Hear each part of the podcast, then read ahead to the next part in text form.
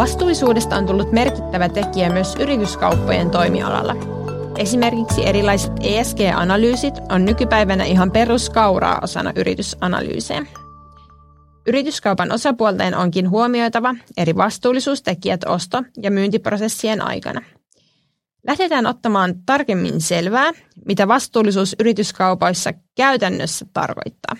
Aiheesta on kanssani keskustelemassa yrityskauppojen asiantuntija Antti Liimatainen. Antti työskentelee senior advisorina Evershed Sutherland asianajatoimistossa.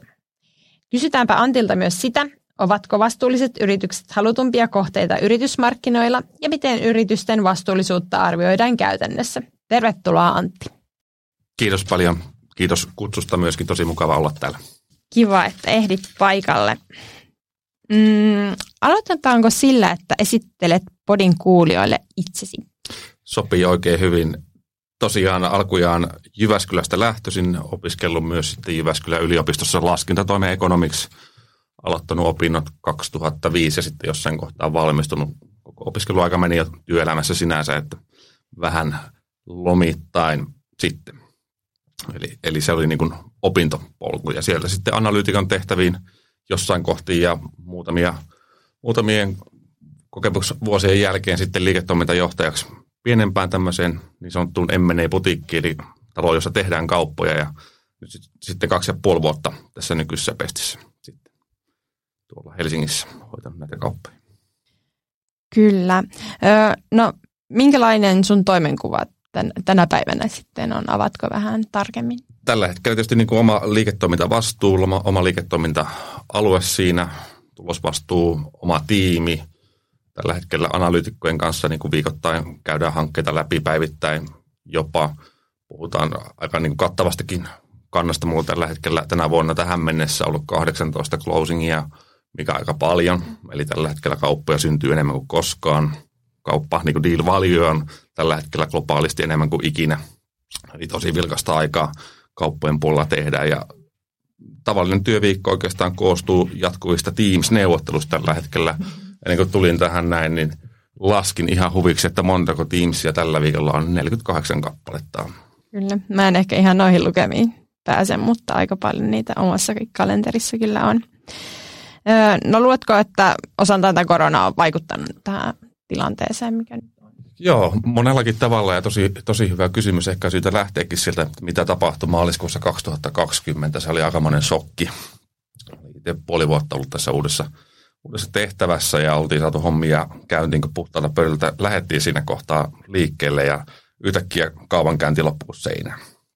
Eli mitään, mitään ei oikeastaan tapahtunut, jotain pientä hassua ja maaliskuun puolesta välistä vappuun, niin totta puhuin, niin kävi mielessä, että mitä hän tässä alkaa isona sitten tekemään. Et semmoinen vakavuusaste siinä oli niin tunnelmassa ja soiteltiin sitten kollegatoimistolle tuolla Esplanadilla Helsingissä ja missään muuallakaan ei tapahtunut mitään. Ja tämmöinen niin kuin yleinen havainto, että niin kuin maailma odottaa ja pidättää hengitystä, että mihin, mihin suuntaan mennään, mutta vapun jälkeen kevään 2020 jälkeen voi sanoa, että kiihtyvällä tahdilla ollaan saatu juosta ja tehdä kauppoja. Ja miksi niitä on sitten syntynyt, tuli sinne pääoma, puusti tietysti pääomasijoittajilla paljon pääomia ja elvytys toimi tosi tehokkaasti. Se oli yksi selittävä tekijä siinä kohtaa. No sitten toinen juttu oli, että covidin alku sai tämmöisiä vakiintuneitakin sukuyhtiöitä miettimään, että hetkinen, että pitäisikö nyt tehdä kauppaa. Ja olisiko nyt oikeasti hyvä hetki kuitenkin tehdä exit, että tämä osinkotuotto ei välttämättä tällä niin kuin vuodesta toiseen olekaan. Pitäisikö tehdä joku liikku. Ja tällaisia kauppoja ollaan nähty yllättävän paljon se näkyy välittömästi silloin kesällä 2020 jo, että minkälaisia yhteydenottoja tuli ja keskusteluja pääsi käyntiin. Ja kolmas vauhti, niin voin sanoa, että 18 kauppaa ei ole mahdollista tehdä tavallisena aikana. Jos covidia ei olisi tullut, niin se ei ole mitenkään mahdollista. Eli eihän tämmöistä 50 neuvottelua viikossa pysty hoitamaan niin kuin sessiota, jos se olisi kaikki live missä tapauksessa. Eli tämä Teams-aika on tihentänyt, tiivistänyt sitä kaupantekosykliä, Meillä on kokemuksia tältä syksyltä, että siitä kun on lähdetty liikkeelle, ensimmäinen tapaaminen omistajien kanssa, lähdetään miettimään, että mistä, mihin tämä kohde ehkä päätyy 14 viikkoa, niin se yhtiö on myyty. Ja se on vain niin Teams-aikana mahdollista. Mutta jos sitten olisi niitä velvoitteita ja niin kuin vanhassa maailmassa, että niin kuin kuuluu ikään kuin siihen kaupantekotapaan, että tavataan ja keskustellaan ja vahvistetaan luottamusta. Ja nyt ihmiset on oppinut tekemään sen saman tiimissä ja luottamuksen voi saavuttaa tiimissä. Se on kyllä opittu tässä. Okei, okay, mielenkiintoista. Mikä on niin kuin kuukausitasolla teidän kauppojen määrä? Onko se jotain tämmöistä niin kuin keskiarvoa? No meidän tietysti niin kuin nämä oli niin kuin oma henkilökohtaisia lukuja, mutta meidän niin kuin toimiston volyymissa niin tänä vuonna on 40 kauppaa tehty. Että kyllähän se niin kuin melkein joka, joka viikko, jos lomat jää mm. pois, niin kauppaa siellä tapahtuu. Nyt eletään joulukuuta. Onko tullut tässä kuussa kauppoja? On tullut tässä kuussa kauppaa vielä kolme ennen jouluaattoa on tässä tiedossa. Hienoa. No jos mennään tähän vastuullisuusteemaan, niin mitä työelämän vastuullisuus sulle merkitsee ja mitä se sitten toisaalta merkitsee tällä yrityskauppojen toimialalla? Tosi monta niin kuin ulottuvuutta ja laaja kysymys. Jos, jos jostain niin kuin lähtee niin ensin niin kuin henkilökohtainen vinkkeli, niin kyllä mä koen sen niin kuin omassa niin kuin työelämässä ja työntekijänä ja johtajana, että kyllä niin kuin paljon mielekkäämpi on olla töissä semmoisessa yhteisössä, joka toimii vastuullisesti. Eli se on jo niin kuin iso assetti siinä mielessä ja niin kuin se on niin välttämätöntä mitä niin kuin voi edellyttää. Ehkä olla jonkinlaisessa kuplassakin, kun sitä edellytään, mutta eihän se ole niin kuin itsestään selvää ehkä tässä myöhemmin. Tämä haastelun aikana siihenkin päästään. Mutta se on niin kuin ykkösjuttu. No sitten mikä se näyttäytyy omassa työelämässä ja ehkä ennen kaikkea, kun pohditaan sitten meidän asiakkaiden kanssa, että miten saataisiin sitä myyntikuntoa vahvistettua tai sitten ostajien puolelta taas sitten niin kuin mietittyä niitä uhkakuvia, niin kyllähän niin tullaan näihin kilpailu, kilpailukykyyn ennen kaikkea. Ja ESG liittyy siihen. No sitten mitä mediassa ja kaikenlaisissa blogiteksteissä tällä hetkellä lukee, niin sinänsä ketään moiti, mutta aika usein nousee tämmöinen niin statement, että ESG on uusi kilpailuetu. Avatko vielä kuulijoille tämän ESG, jos se ei ole tuttu? No, ESG e sinänsä niin tota, viime kädessä, jos se pitää niin suomentaa, että mitä sen otsikon alle menee, niin puhutaan vastuullisuusasioista, että kuinka yhtiö ja y- ihmiset siellä yhtiössä toimii vastuullisesti kattavasti. Se, se on ehkä se niin kuin oikea oppinen suomennus siitä mm. minun mielestä. Kyllä, eli ympäristö ja tämmöinen yhteiskunnallinen vastuu ja hallinnollinen vastuu. Just näin. Ja tällä hetkellä aika monikin yhtiö ja blogiteksteissä kuulee sellaisia väittämiä, että tämä ESG eli vastuullisuus on yhtiöille uusi kilpailuetu. No mä väitän vähän toisin ja olen niin oman työn kautta jäsentänyt ja ehkä koen itteni tämmöiseksi humaaniksi kapitalistiksi siinä mielessä, että niin kuin yhtiöiden pitää, niin kuin lähtökohta että yhtiöiden pitää toimia vastuullisesti. No, asia ei tietysti aina mene sillä tavalla, mutta mikä, miten se kilpailuetu ja kilpailukyky liittyy tähän vastuullisuuteen, niin akateeminen maailma minun käsittääkseni tunnistaa kolme kilpailuetutekijää, joista yksi on teknologia, eli yhtiöllä on jonkinlaista kilpailukykyä sen suhteen, että ne on keksinyt vaikka jonkun innovaatio ja siellä on niin teknologista kilpailukykyä sitä kautta. No sitten voisi olla vaikka kustannusjohtajuus, eli meillä olisi joku kustannusetu, me saadaan vaikka edullisesti ostettua työvoimaa jostain tai hankittua jotain muuta siihen liiketoimintaan, sillä tavalla me ollaan kilpailukykyisiä. Tai kolmas tapa, että me ollaan tosi hyvä sitten asiakkuuksien johtamisessa ja sillä tavalla saadaan kilpailua. Tämä ESG ei sinänsä ole mun mielestä neljäs, neljäs sitten tota, kilpailukykytekijä tai kilpailuetu, vaan se liittyy näihin kaikkiin muihin. Ja niin malleja – pitäisi antaa, niin ennen kaikkea mä näen nämä niin kuin kolme laatikkoa aina aika usein niin kuin liiketoiminnasta. Selvä juttu, että mikä me valitaan vai halutaanko me painia kaikkien kanssa.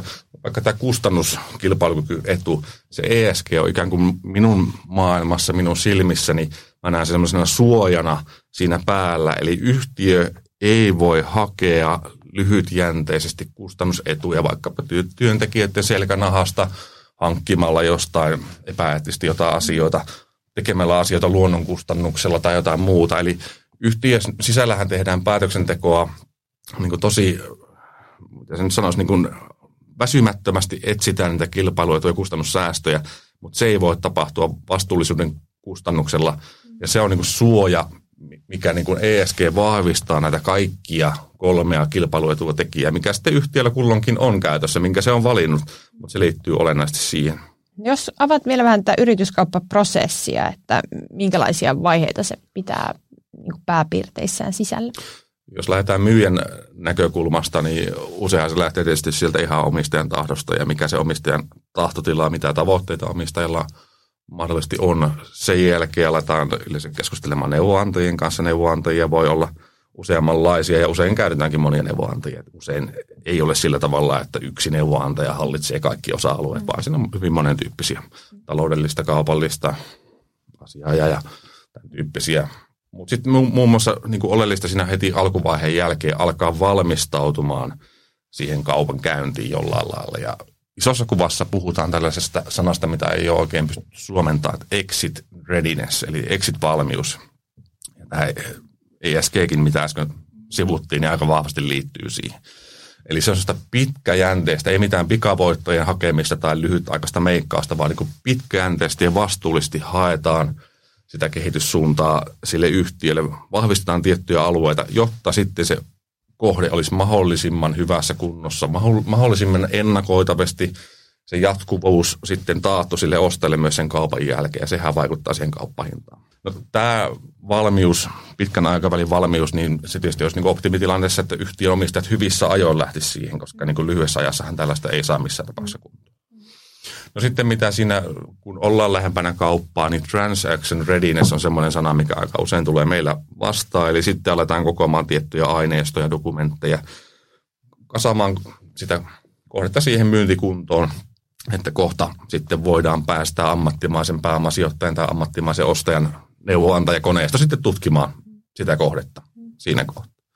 No sitten me lähdetään tekemään usein myyntidokumentaatiota, eli infomemosta puhutaan ammattikielellä, eli sijoitusmuistio, joka voi olla vaikka sata slaidia pitkä paketti, jossa taklataan niitä ostajien tyypillisiä duupioita, ennakkoluuloja, käsityksiä ja tuodaan se yhtiö niin kuin hyvässä valossa sitten ostajien tieto.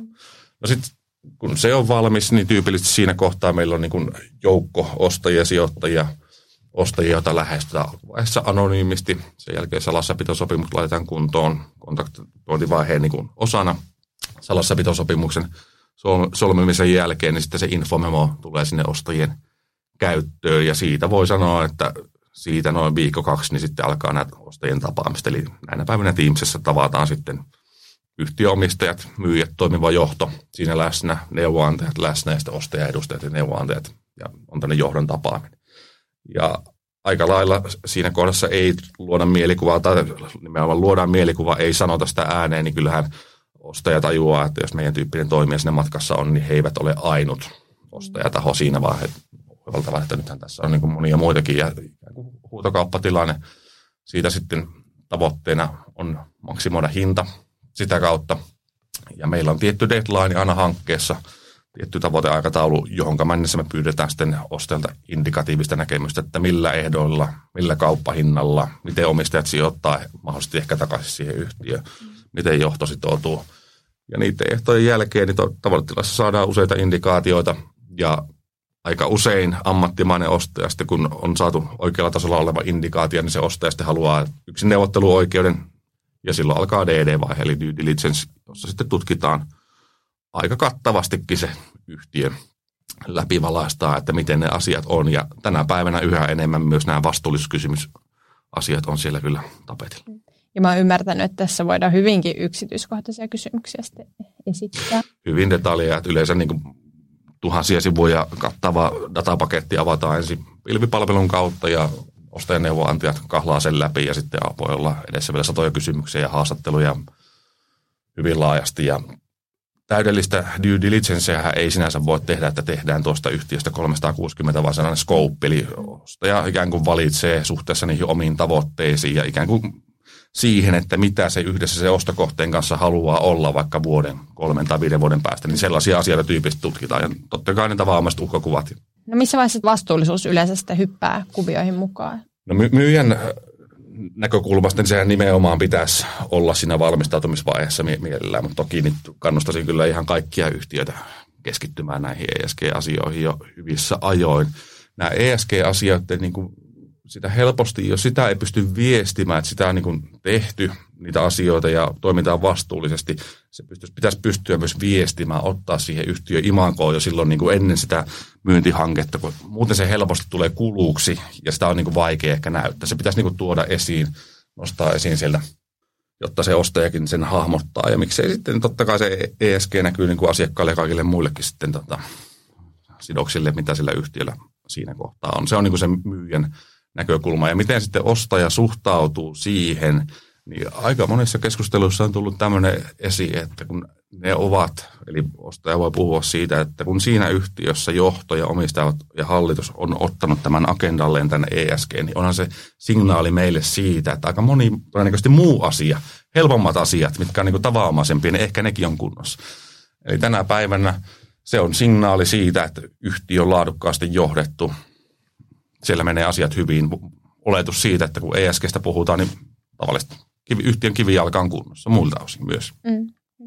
No, luuletko, että nämä vastuullisuusteemat voisivat nousta niin ratkaiseviksi tekijöiksi, että ne voisivat olla sitä syy jopa sitten olla ostamatta? No, tietysti nimillä ei voi puhua, mutta tänä vuonna on ollut, ollaan oltu myyjän puolella ihan henkilökohtaisia omia hankkeita, missä tota, kesken sen myynnin niin toinen yhtiö on ollut MOT-ohjelmassa vastuullisuuskysymistä ja toinen Helsingin Sanomissa aukeaman jutulla. Kyllä ne aika vakavia hetkiä, miten ne käydään läpi sitten siinä kohtaa. Ja kyllä tänä päivänä, jos siellä on ennen kaikkea pääomasijoittajista, kun puhutaan, miksei niin listayhtiötkin, niin ei ne halua ottaa tällaisia uhkakuvia itselleen siinä kohtaa. Että ennen maailmassa, miten mä itse niin jäsenen tätä asiaa, niin ennen ehkä pystyttiin lakaisemaan maton alle. Tänä päivänä se on sosiaalisessa mediassa ja niin kaikkien nähtävillä ja ennen kaikkea sillä MOT-ohjelmassa niin tosi hanakasti ja ei halua pääomasijoittajat, ei halua vakuutusyhtiöt, eläkevakuutusyhtiöt, jotka sijoittaa niihin pääomasijoitusyhtiöiden fandeihin, ne ei halua ottaa tämmöisiä vastuuta, eikä listayhtiöt myöskään. Että. No sullakin on kokemusta useista eri yrityskaupoista, niin mikä on sun näkemys siitä, että kuinka vastuullisia on Suomessa tai sitten maailmalla yrityskauppojen kohteena olevat yritykset? No taisi olla vuosi 2018, kun TESIin eli teollisuussijoituksen toimitusjohtaja Jan Sasse puhui tästä ESG-asiasta meidän keskustelun puitteissa ja se oli se hetki, oikeastaan voi sanoa, että itse milloin tota, niin havahduin tähän asiaan ja sen jälkeen. Ja eihän, kyllähän se tällä hetkellä on pinnalla, mutta siinä on aika paljon ehkä höttöä vielä siinä, että se on hyvä, että ESGstä puhutaan paljon, paljon on vielä tehtävää ehdottomasti. Mutta mä en niin väitä, etteikö suomalaiset yhtiöt toimisi vastuullisesti – Mistä se on niin vastuullinen toiminta ilman sitä ESG-sanaakin tai sitä ilmiötä, mikä tässä nyt on, niin kyllä se on niin laadukkaan, hyvin johdetun yhtiön, jolla on myös hyvä valuaatio, niin kyllä ne niin liittyy ihan käsikädessä toisiin ja on aina liittynyt. Että se on vaan niin kuin hyvä nyt, että pitkäjänteisesti kehitetään, että yhtiöllä ei olisi niitä uhkakuvia, että tulee mainevahinkoja ja yhtäkkiä putoaa liiketoiminnalta pohja pois, niin Tämä on vaan niin kuin hyvä asia. Tällä hetkellä on paljon vastauskysymykseen, paljon on vielä tehtävissä. Mitä pienempi yhtiö, niin sitä vähemmän näihin asioihin kiinni. No onko jotain sellaisia yksittäisiä teemoja, mitä sä voisit nostaa esiin, että missä sitä kehitettävää olisi? No ylipäätään se lähtee siitä niin kuin tiedostamisesta. Eli tämä ESG-sana, sananakin saattaa olla aika monen kumma, kumma ja niin kun mennään tuonne liikevaihtoluokat alle 10 miljoonaa, niin tota, ei ole vielä kovin tuttua välttämättä niin kuin laajassa yleisössä. Mutta koko ajan voi sanoa, että ihan niin kuin vuosi vuodelta tässä kehittyy kovaa vauhtia. Että onhan niin kuin media ja talousmediat sitä nostanut kovasti esiin, mutta ei kaikki ole sitä vielä omaksunut. Paljon on niin kuin töitä tehtävissä. No toki tämä on niin kuin toimiala riippuvainen kysymys varmasti, mutta millaisia vastuullisuusasioita sitten tarkastellaan näistä yrityskaupan kohteena olevista yrityksistä? No, totta kai tietysti mitenkä voi olla, että niin kuin yksi pala tulee ihan vaikka henkilöstökyselyistä, että minkälaisia henkilöstökyselyitä on tota, teetetty yhtiössä aikaisemmin, niin kuin mielellään DD-tekijä ottaa ne itselleen sitten luettavaksi ja niin kuin koittaa katsoa siellä, että kuinka täällä nyt kohdellaan sitten näitä tota, työntekijöitä. Samoin niin kuin minkälaisia yhteistyökumppaneita, alihankkijoita sillä yhtiöllä on, minkälaista mainontaa, viestintää, onko siinä ylilupauksia – tämän tyyppisiä tulee niin kuin ihan spontaanisti mieleen, mitä omissa hankkeissa niin kuin ihan viime kuukausinakin on ollut. Ka- kaikilla tavalla niin kuin sen toiminnan pitää olla läpinäkyvää ja ei saisi olla siellä niin kuin taustalla mitään epäilyttävää tai mistä voisi joku kuva olla. Hyvin laajasti näitä asioita kammataan siltä yhtiöstä. Miten sitten yrityksen koko vaikuttaa, että pienet yritykset versus isot yritykset, että millaisia teemoja siellä tarkastellaan ja missä laajuudessa? No se tällä hetkellä, se valitettavasti näyttäytyy silleen, että pääomasijoituskenttä, jos puhutaan nimenomaan, että ei pelkästään enkelisijoittajista, vaan tämmöistä institutionaalisista pääomasijoittajista, jotka toimii Suomessa, niin isommat niin kuin pääomasijoittajat, niin tämä, nämä vastuulliskysymykset on ihan tuttuja asioita heille. Mm. Ne ei jo ostokohteita kyllä katsoa läpi. Ja sitten myöskin voi vielä sanoa, että pohjoismaiset muut kuin suomalaiset listayhtiöt, niin ne ehkä on vähän hanakammin kysymässä niitä vastuulliskysymyksiä tulee mieleen tuossa kanadalainen vastapuoli, niin jo semmoisia kysymyksiä esitteli 2015, mitä nyt ehkä Suomessa alkaa näkyä. Että ei Suomi ehkä ihan vielä sillä niin kuin etunajassa näiden kauppojen yhteydessä ole ollut, mutta myöskin tämä kauppoihin liittyvää, niin kuin jos puhutaan M&A, niin kuin ammattikielellä, niin tota, se osaaminen Suomessa muutenkin on ehkä tullut vähän takamatkalla, mutta nyt ottaa kovasti kiinni sitten Pohjoismaita ja muutakin maailmaa tällä hetkellä. Ja ESG on niin kuin yksi keskeinen osa-alue siellä, mikä pikkusen niin kuin ehkä viiveellä laahaa. No sullakin on jo pitkä ura yrityskauppojen alalla, niin miten tämä vastuullisuuden huomiointi on kehittynyt sun uran aikana? Alkuvaiheessa voi sanoa, että sitä ei niin kuin tosiaan ollut kuullutkaan siitä asiasta, mutta nyt se on, niin kuin alkaa olla jopa vähän outoa, jos niistä asioista ei millään tavalla niin kuin puhuta. Sitten kyllä se on tullut ihan joka päiväinen osa omaa niin kuin työtä. Ja jos katsot vaikka viisi vuotta taaksepäin, niin oliko silloin? Niin kuin Nollasta sataan niin kuin omassa työnkuvassa. No, tota, sä oot myös toiminut kanssakirjoittajana kirjassa Kasvuun yritysostolla, onnistu yrityskaupalla. Kertoisitko vähän tämän kirjaprosessin taustoista ja millaisesta kirjasta on kysymys? Joo, tosiaan kaksi vuotta julkaisu hetkestä tuossa covidin kynnyksellä. Se tuli ulos painosta Alma Talentin kanssa. Silloin se tota, julkaistiin vastaanotto, oli tosi mukava. Itse työvaihe oli, se kesti puolitoista vuotta ja siinä oli nimenomaan tosi kokeneita ammattilaisia, hallituksen puheenjohtajia isosta listayhtiöstä ja pääomasijoittajilta ja yli tuhan, voi sanoa, että niin kuin tuhansista kaupoista puhutaan sitä kokemuksesta, mikä se osaajajoukko, ketä siihen sitten haastateltiin ja siinä on niin kuin paljon sitaatteja ja koitettu tehdä sellainen helposti lähestyttävä kokonaisuus, vaikka sivuja taisi ollakin 435, mutta koitettu tehdä mahdollisimman niin kuin kevyeksi siinä mielessä, kannustettaisiin sitten ennen kaikkea kotimaisia yhtiöitä kasvamaan niin kuin ostamisen kautta. Eli valtaosa tänäkin vuonna voi sanoa omista kaupoista yli puolet on semmoisia, missä yhtiöt on myyty kokonaan ulkomaille Suomesta ja valtaosa sitten näistä niin lopustakin puolesta on sellaisia, että omistajat tai pääomasijoittaja fundi on ulkomailla. Niin, eli aika vähän vielä suomalaiset yhtiöt on niin tähän havahtuneet. Paljon on tehtävää ja vastaanotto on ollut hyvää ja oma missio on ollutkin semmoinen niin osaamisen tason nosto niin laajasti niin esiin, esiin alleviivaaminen ja esiin nosto, että miten tämä niin kuin ostaminen voisi olla se kasvun keino. Joo, ja mäkin sain tuosta kappaleen, niin innolla ootan kyllä, että pääsen, pääsen kirjan lukemaan. Mm, tuli meille oikeastaan tämmöinen täsmäkysymys, että kasvattaako nämä yrityskaupat sitten itsestään näiden myynnin kohteena olevien yritysten vastuullisuutta?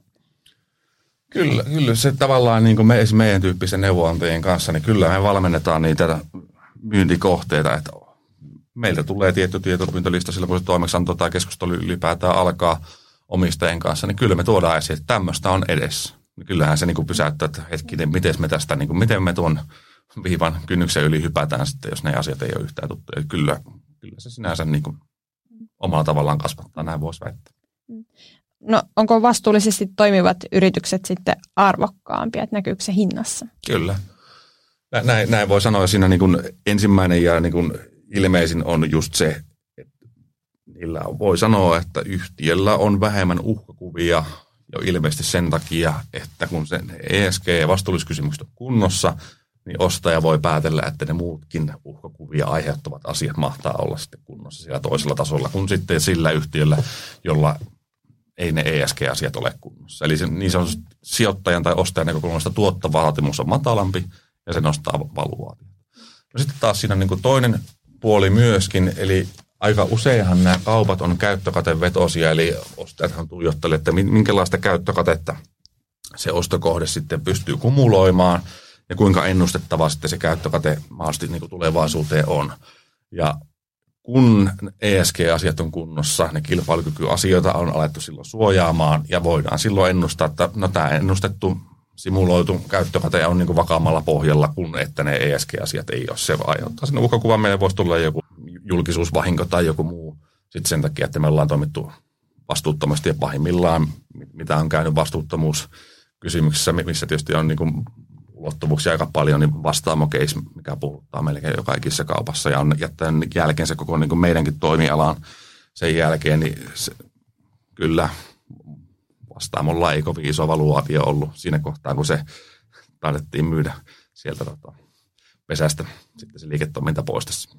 No miten te sitten varmennatte tätä yritysten vastuullisuutta? Kyllä se niin kuin on tietysti ylipäätään niin kuin se analyysi ensin lähteä siitä, että mitä hän mahtaa olla, että pitää olla jonkinlainen käsitys, että mitä ne ulkopuolella olevat niin kuin työntekijät, asiakkaat, sijoittajat, mitkä ne odotukset on. Ja sitten sen, niin kuin, että onko se yhtiö ollenkaan niiden odotusten niin kuin, tasolla. Eli totta kai se lähtee siltä odotuksesta, että mitä siellä niin kuin, on siinä tota, viitekehyksessä. Ja sen jälkeen totta kai niin kuin, antaa ohjeistusta olemassa vastuullisuusasiantuntijoita, joita voi ilman muuta jalkauttaa hankkeita, tavoitteita vastuullisuuskysymyksissä ja mittaaminen ja sitten se viestintä viime, viime kädessä, niin kuin, eli tämmöisiä keinoja, että miten sitä yhtiötä voi auttaa. No tämä, nämä on niin kuin se myyjän näkökulma silloin, kun me ollaan myyjän puolella, mutta yhtä lailla me voi olla ostajan näkökulmalla ja silloin me haastetaan sitä kohdetta, että hetkinen, onko nämä kunnossa. Ja... Mm. Käytetäänkö tässä tämmöisiä ulkopuolisia ESG-asiantuntijoita? Kyllä, kyllä käytetään. Kuinka y- yleisiä nämä on? Kyllä nämä alkaa niin kuin vähän isommissa kaupoissa, niin puhutaan vaikka niin yli 5 millin kauppa Suomessa kauppahinnan osalta, niin alkaa olla ihan niin kuin, että ESG-asiantuntija siellä myöskin oman osa-alueen DDssä tekee. Miten sä näet, että millaista vastuullisuusosaamista tarvitte lisää tälle yrityskauppatoimialalle? No ehkä tietysti se lähtisi niistä palveluista ja kysynnästä ja kysyntäähän nyt alkaa olla, että huomaa, että siellä päämiesten ja asiakkaiden silmät syttyy, kun näistä alkaa puhumaan, niin kyllä tämä nimenomaan, että mikä, miten se ESG-vastuulliskysymykset liittyy siihen valuaation kehittymiseen ja ylläpitoon.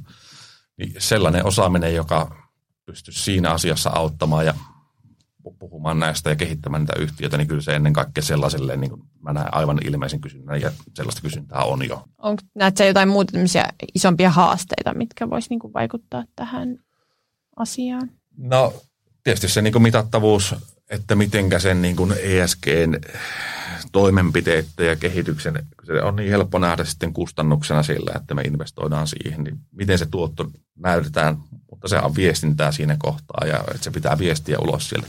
Koko tämän ketjun tekeminen ja niin kuin tuottaminen yhtiöille, niin kyllä mä luulen, että Suomessa olisi laadukkaammin johdettuja, omistettuja ja paljon isommalla valuaatiolla olevia yhtiöitä, jos tämmöistä tehtäisiin yhä enemmän. Eli kysyntää on niin tuohon tuon tyyppisen toimintaan. Näetkö sä sitten tässä sellaista mahdollisuutta, että olisi enemmän semmoista viherpesutyyppistä, että, että sitä tehdään vain ikään kuin tämmöisen raportoinnin vuoksi vai onko tämä ihan todellista sitten tämä vastuullisuus myös näissä myyntikohteissa? Hyvä kysymys, mutta kyllä mä itse uskon siihen, että kyllä se pitää lähteä siellä täydellistä läpinäkyvyydestä ja kyllä nämä DD-tekijät ja sijoittajat on niin ammattimaisia, jo niin kuin ihan Suomenkin tasolla tällä hetkellä, että kyllä se vaan paistaa läpi. Se vaan niin kuin kalahtaa sitten niin kuin omaan nilkkaan. Että siitä ei mennyt, kun sitten syntyy ne pelkät kulut nimenomaan, että se, se investointi meni sitten hukkaan, jos siinä sellaista pesuvaikutusta on. Että kyllä se kauppojen yhteydessä nämä DD on tosiaan, ei voi alleviivata sitä, mutta ne liikaa, ne on tosi ammattimaisia, kyllä ne paljastuu sitten. No mitä sä haluaisit sanoa sitten tulevaisuuden yrityskauppojen asiantuntijoille, jotka nyt suunnittelee opintoja tai on hakeutumassa alalle? Niin, tietysti niin kuin kannustan ylipäätään alaa. Tänään viimeksi kollegan kanssa puhuttiin, että jokainen kauppa on omanlaisensa, että ei voi sanoa, kun tekee ensimmäisen kaupan tai ensimmäistä kymmenen kauppaa, että vielä kovin paljon osaista tai vaikka sata, satakin kauppaa. Niin jokainen kauppa on tietysti niin kuin omanlainen helposti kuulostaa kliseeltä, mutta se niin kuin omassa työssä näyttäytyy omassa elämässä silleen, että niin kuin pysyy se sydämen sykke, syke, sykke, kun nousee, niin on kiva nostaa myös aamulla sängystä. Eli mm. joka päivä on niin kuin aidosti kyllä niin kuin omanlaisensa ja jatkuvasti pitää oppia lisää ja ehkä se oma mentaliteetti on se, että kahden vuoden välein pitäisi huvittuneena katsoa peilistä taaksepäin, että missä olin silloin kaksi vuotta sitten ja mielellään vähän hymyilee ja mm.